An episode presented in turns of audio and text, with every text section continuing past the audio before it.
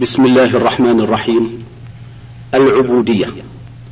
تأليف شيخ الإسلام تقي الدين أحمد بن عبد الحليم بن تيمية الحراني الدمشقي. المتوفى سنة ثمان وعشرين وسبعمائة للهجرة. الطبعة الثالثة عام اثنين وتسعين وثلاثمائة وألف للهجرة.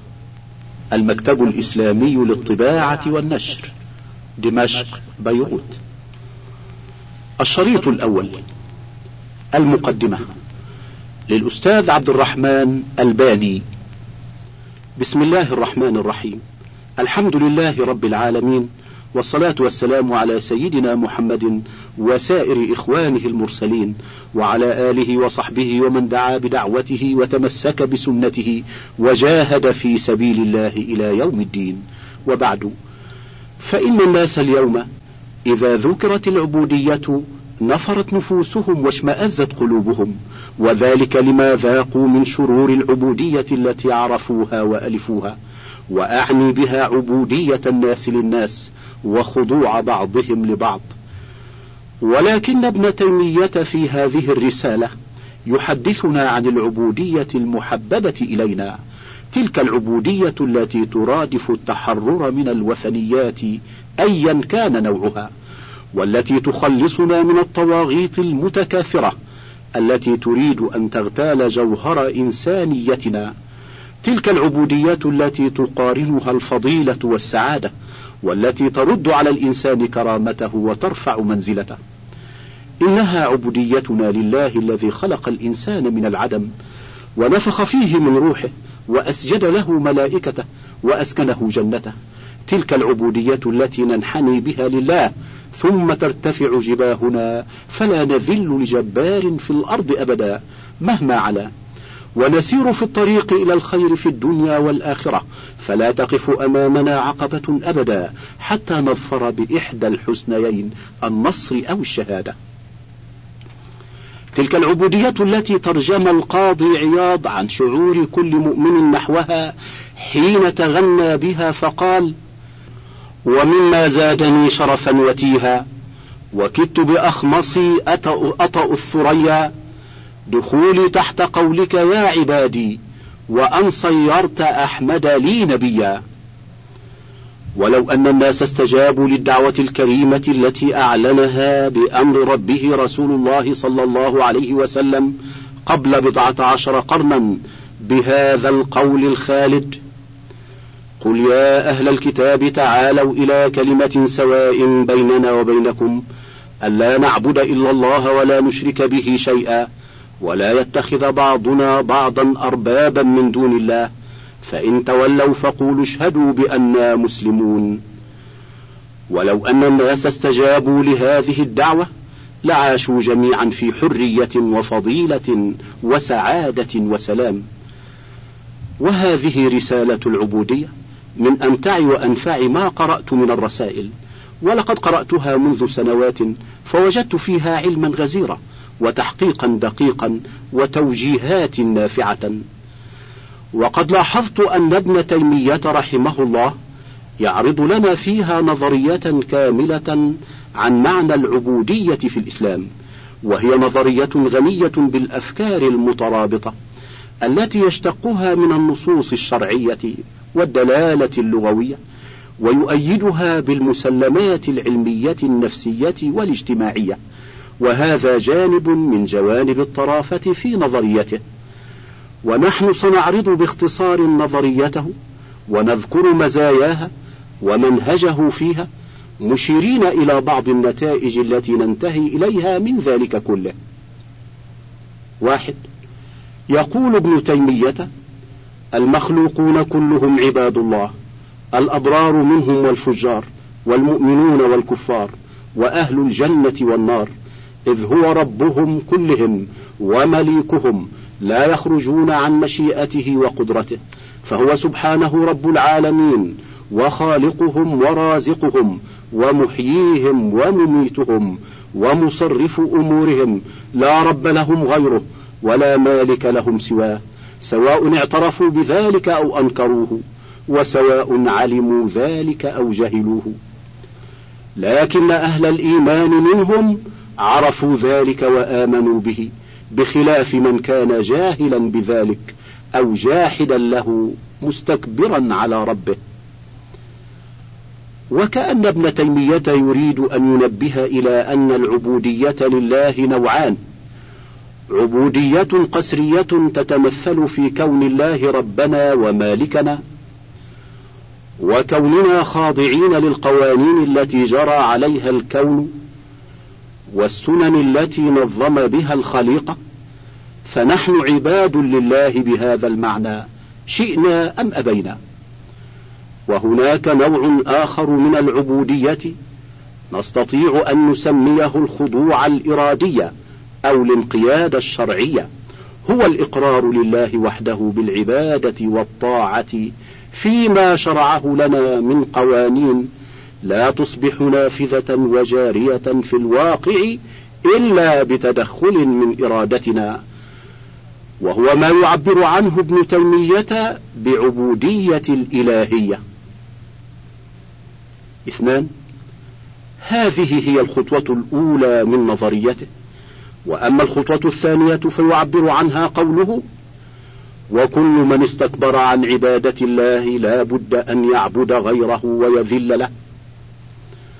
ويسوق الحجة عليه بقوله فإن الإنسان حساس يتحرك بالإرادة. وقد ثبت في الصحيح عن النبي صلى الله عليه وسلم أنه قال أصدق الأسماء حارث وهمام. فالحارث الكاسب الفاعل والهمام فعال من الهم والهم أول الإرادة فالإنسان له إرادة دائما وكل إرادة فلا بد لها من مراد تنتهي إليه فلا بد لكل عبد من مراد محبوب هو منتهى حبه وإرادته. فمن لم يكن الله معبوده ومنتهى حبه وإرادته بل استكبر عن ذلك فلا بد أن يكون له مراد محبوب يستعبده ويستذله غير الله. فيكون عبدا ذليلا لذلك المراد المحبوب إما المال وإما الجاه وإما الصور وإما ما يتخذه إلها من دون الله كالشمس والقمر والكواكب والأوثان وقبور الأنبياء والصالحين والملائكة والأنبياء والأولياء الذين يتخذهم أربابا وغير ذلك مما عبد من دون الله. وهنا يبين لنا ابن تيمية أن الإنسان على مفترق طريقين لا ثالث لهما فإما أن يختار العبودية لله وإما أن يرفض هذه العبودية فيقع لا محالة في عبودية لغير الله. ثلاثة. وهو كما رأيت يقيم هذا الجزء من نظريته على الأسس النفسية والتحليل الدقيق للطبيعة البشرية. فالإنسان لا ينفك عن وصف العبودية لأنه كائن حي ذو حاجات ومطامع. ولأن له قلبا.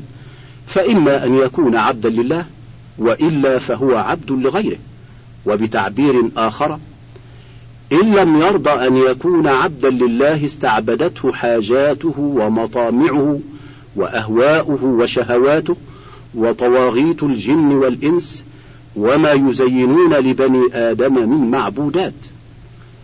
ومن هذا يتضح أن العبودية لله تحررهم من كل عبودية أخرى شعروا بها أو لم يشعروا رضوا بها أو سخطوا.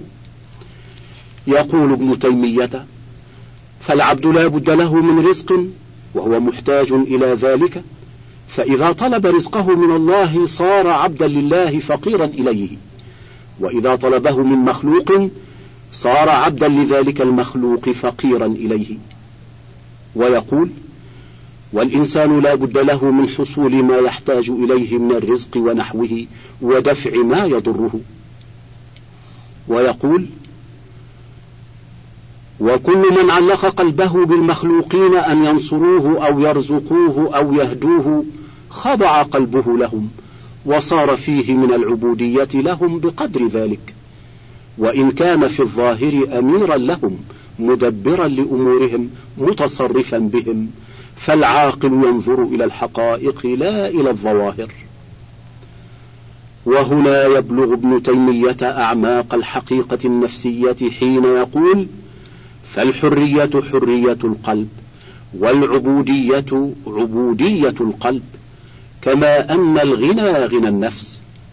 ويقول الرق والعبودية في الحقيقة هو رق القلب وعبوديته. فما استرق القلب واستعبده فالقلب عبده. ولا يلبث ابن تيمية أن يبلغ الآفاق الاجتماعية والسياسية حين يتحدث عن بعض مظاهر العبودية لغير الله. تلك التي تبدو ظاهرا بعيدة كل البعد عن أن يكون صاحبها عبدا فيقول وكذلك طالب الرئاسة والعلو في الأرض.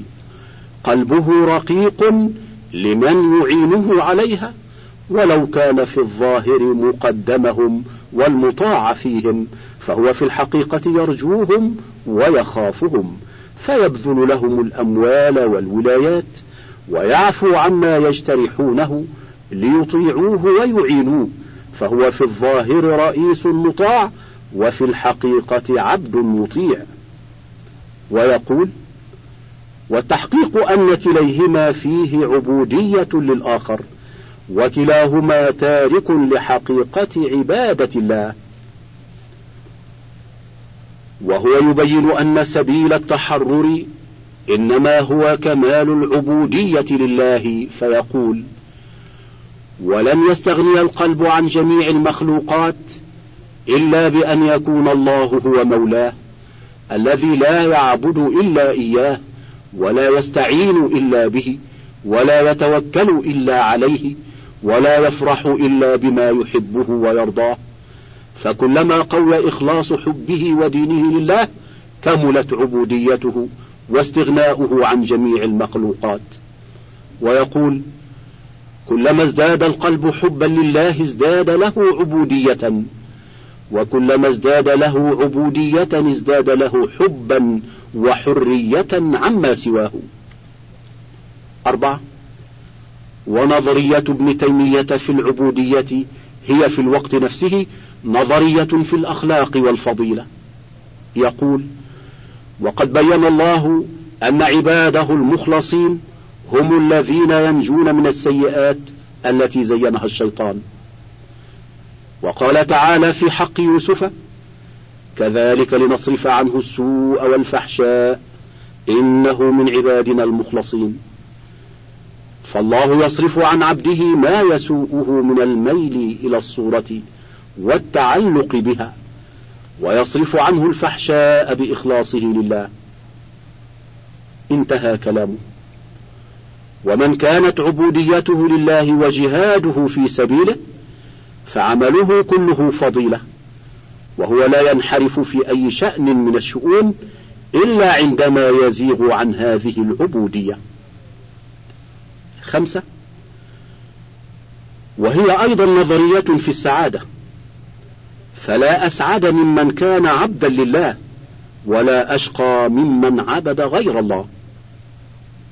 إن القلب كما يقول ابن تيمية إذا ذاق طعم عبادة الله والإخلاص له لم يكن عنده شيء قط أحلى من ذلك ولا ألذ ولا أمتع ولا أطيب.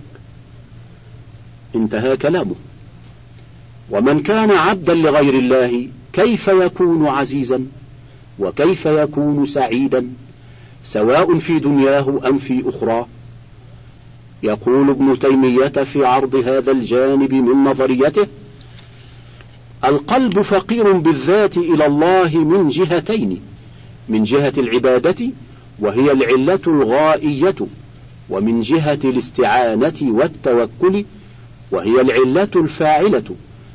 فالقلب لا يصلح ولا يفلح ولا ينعم ولا يصر ولا يلتذ ولا يطيب ولا يسكن ولا يطمئن إلا بعبادة ربه وحده والإنابة إليه. ولو حصل له كل ما يلتذ به من المخلوقات لم يطمئن ولم يسكن إذ فيه فقر ذاتي إلى ربه بالفطرة من حيث هو معبوده ومحبوبه ومطلوبه وبذلك يحصل له الفرح والسرور واللذة والنعمة والسكون والطمأنينة. وهذا لا يحصل له إلا بإعانة الله له. فإنه لا يقدر على تحصيل ذلك السرور والسكون إلا الله. فهو دائما مفتقر إلى حقيقة إياك نعبد وإياك نستعين. فإنه لو أعين على حصول كل ما يحبه ويطلبه ويشتهيه ويريده ولم يحصل له عبادة الله فلن يحصل إلا على الألم والحسرة والعذاب. ولن يخلص من آلام الدنيا ونكد عيشها إلا بإخلاص الحب لله بحيث يكون الله هو غاية مراده ونهاية مقصوده وهو المحبوب له بالقصد الأول وكل ما سواه إنما يحبه لأجله لا يحب شيئا لذاته إلا الله. ومتى لم يحصل له هذا لم يكن قد حقق حقيقة لا إله إلا الله ولا حقق التوحيد ولا حقق التوحيد والعبودية والمحبة لله وكان فيه من نقص التوحيد والإيمان بل من الألم والحسرة والعذاب بحسب ذلك. ويقول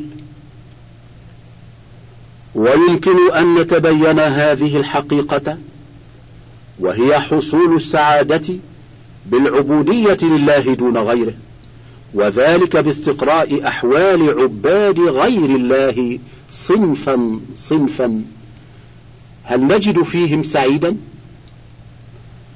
فالرجل إذا تعلق قلبه بامرأة ولو كانت مباحة له يبقى قلبه أسيرا لها تتحكم فيه.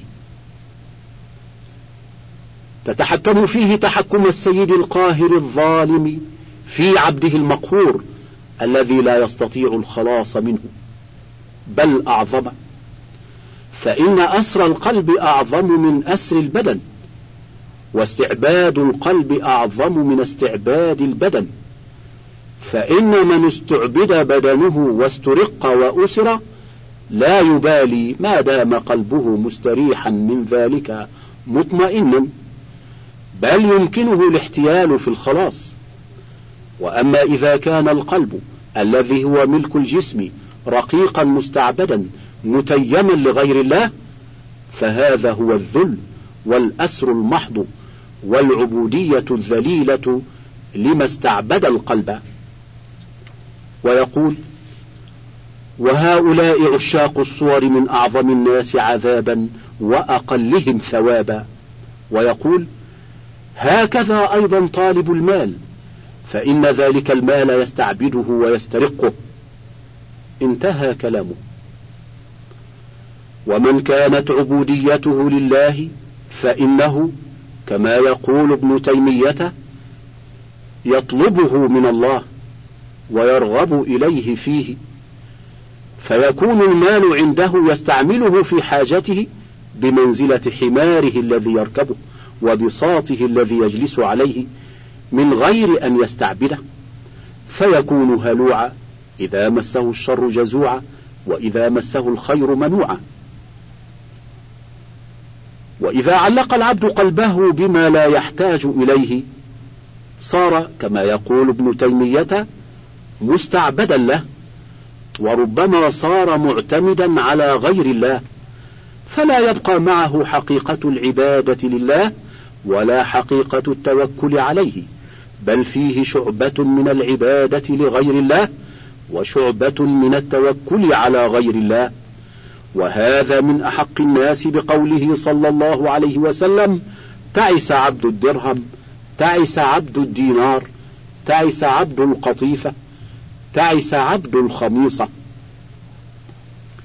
تلك هي النظرية في أساسها العام وخطوطها العريضة.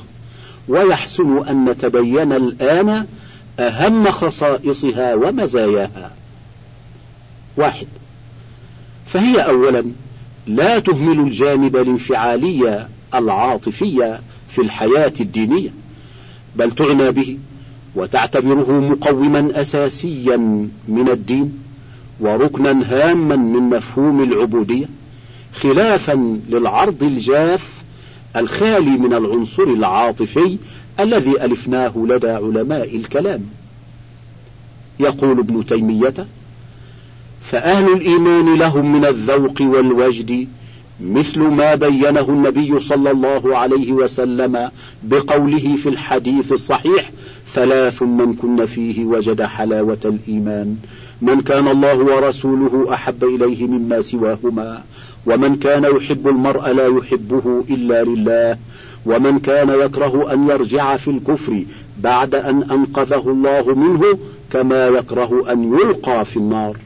وقال صلى الله عليه وسلم ذاق طعم الإيمان من رضي بالله ربا وبالإسلام دينا وبمحمد نبيا. وهو لا يقيم نظريته على أساس عاطفي إلا بعد أن ينقيه من الشوائب والانحرافات. وهو إذ يعنى بالجانب العاطفي الانفعالي يبرز في نظريته الدينية وفي تفسير العبودية جانب الحب ويؤيد مذهبه باللغة وبالآيات الكثيرة التي جاء في بعضها مكانة الحب ومنزلته حتى لدى المشركين.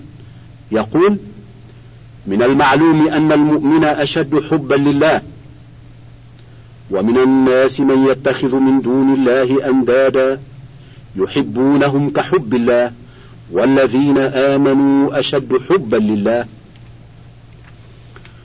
وهو يقدم لنا تحليلا نفسيا رائعا لأثر المحبة في السلوك الإنساني وكونها دافعا من أهم الدوافع. ويطبق ذلك في مجال محبة العبد المؤمن لربه ومعبوده وذلك حيث يقول ومعلوم أن الحب يحرك إرادة القلب فكلما قويت المحبة في القلب طلب القلب فعل المحبوبات فإذا كانت المحبة تامة استلزمت إرادة جازمة في حصول المحبوبات فإذا كان العبد قادرا عليها حصلها وإن كان عاجزا عنها ففعل ما يقدر عليه من ذلك كان له أجر كأجر الفاعل. ويقول لا يستحق المحبة والخضوع التام إلا الله وكل محبة لا تكون لله فهي باطلة. فالمحبة عنصر أساسي في العبودية ولا عبودية بدون محبة. يقول والمقصود هو أن الخلة والمحبة لله تحقيق عبوديته وإنما يغلط من يغلط في هذه من حيث يتوهمون العبودية مجرد ذل وخضوع فقط لا محبة معه. وأن المحبة فيها انبساط في الأهواء أو إدلال لا تحتمله الربوبية. فهو كما ترى يربط بين المحبة لله وبين العبودية. وهما لا تنفكان. وهو يذكر ما يترتب على التصور الخاطئ للعبودية مجردة من المحبة. وللمحبة مجردة من الخضوع. فيتوهم بعضهم العبودية مجرد ذل لا محبة معه. ويتوهمون المحبة انبساطا في الأهواء وإدلالا ولذا نفر قوم من ذكر المحبة إدلالا بلا خشية. وطلب بعضهم الإمساك عن الكلام في المحبة. فأساس العبودية الحب لا الخوف. هذا مع العلم أنه يقرر أن الخوف جزء من الدين وأنه داخل في الإيمان وأنه مما يناسب العبودية الحقة وابن تيمية يعنى بعرض هذه الناحية والدفاع عنها عناية كبيرة. ثم ينقل قول بعض السلف من عبد الله بالحب وحده فهو زنديق ومن عبده بالرجاء فهو مرجئ ومن عبده بالخوف وحده فهو حروري ومن عبده بالحب والخوف والرجاء فهو مؤمن موحد. انتهى كلامه. وبعد فهذا الحب ليس شيئا شكليا ولا هو دعوى عريضة لا يصدقها العمل ولا هو محبة معها فعل المخالفات والمعاصي بل هذا الحب وثيق الرباط بالعمل وبالجهاد وبالجهاد في سبيل الله. يقول ومعلوم أن المحبوبات لا تنال غالبا إلا باحتمال المكروهات. سواء كانت محبة صالحة أو فاسدة. وقد جعل الله لأهل محبته علامتين اتباع الرسول والجهاد في سبيله وذلك لأن الجهاد حقيقته الاجتهاد في حصول ما يحبه الله من الإيمان والعمل الصالح وفي دفع ما يبغضه الله من الكفر والفسوق والعصيان. اثنان.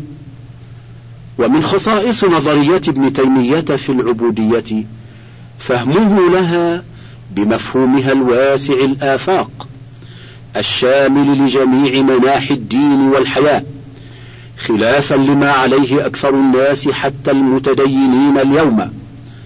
فهو يقول العبادة هي اسم جامع لكل ما يحبه الله ويرضاه من الأقوال والأعمال الباطنة والظاهرة. ويقول فالدين داخل كله في العبادة. وهو يذكر أن من عبادة الله وطاعته الأمر بالمعروف والنهي عن المنكر بحسب الإمكان والجهاد في سبيله لأهل الكفر والنفاق. ثم يقول وكل ذلك من العبادة. ومن العبادة الأخذ بالأسباب. فكل ما أمر الله به عباده من الأسباب فهو عبادة. ثلاثة. ونظريته تتضمن القول بوحدة أصول الأديان المنزلة من الله. وذلك على وجه صحيح شرعي وعقلي. فقد تبين أن الأنبياء جميعا بعثوا بأمر واحد هو الدعوة إلى عبادة الله وحده. يقول عن العبودية وبها أرسل الله جميع الرسل. قال تعالى وما أرسلنا من قبلك من رسول إلا نوحي إليه أنه لا إله إلا أنا فاعبدون. ويقول وهذا هو حقيقة دين الإسلام. الذي أرسل الله به رسله وأنزل به كتبه وهو أن يستسلم العبد لله لا لغيره فالمستسلم له ولغيره مشرك والممتنع عن الاستسلام له مستكبر. ولما كان الكبر مستلزما للشرك والشرك ضد الإسلام وهو الذنب الذي لا يغفره الله كان الأنبياء جميعهم مبعوثين بدين الإسلام فهو الدين الذي لا يقبل الله غيره لا من الأولين ولا من الآخرين. وقال تعالى إن الدين عند الله الإسلام. وقال تعالى أفغير دين الله يبغون وله أسلم من في السماوات والأرض طوعا وكرها. ويقول خلال كلامه على الإخلاص لله واتباع شريعته وهذا هو أصل الدين وبه أرسل الله الرسل وأنزل الكتب وإليه دعا الرسول صلى الله عليه وسلم وعليه جاهد. انتقل إلى الوجه الثاني.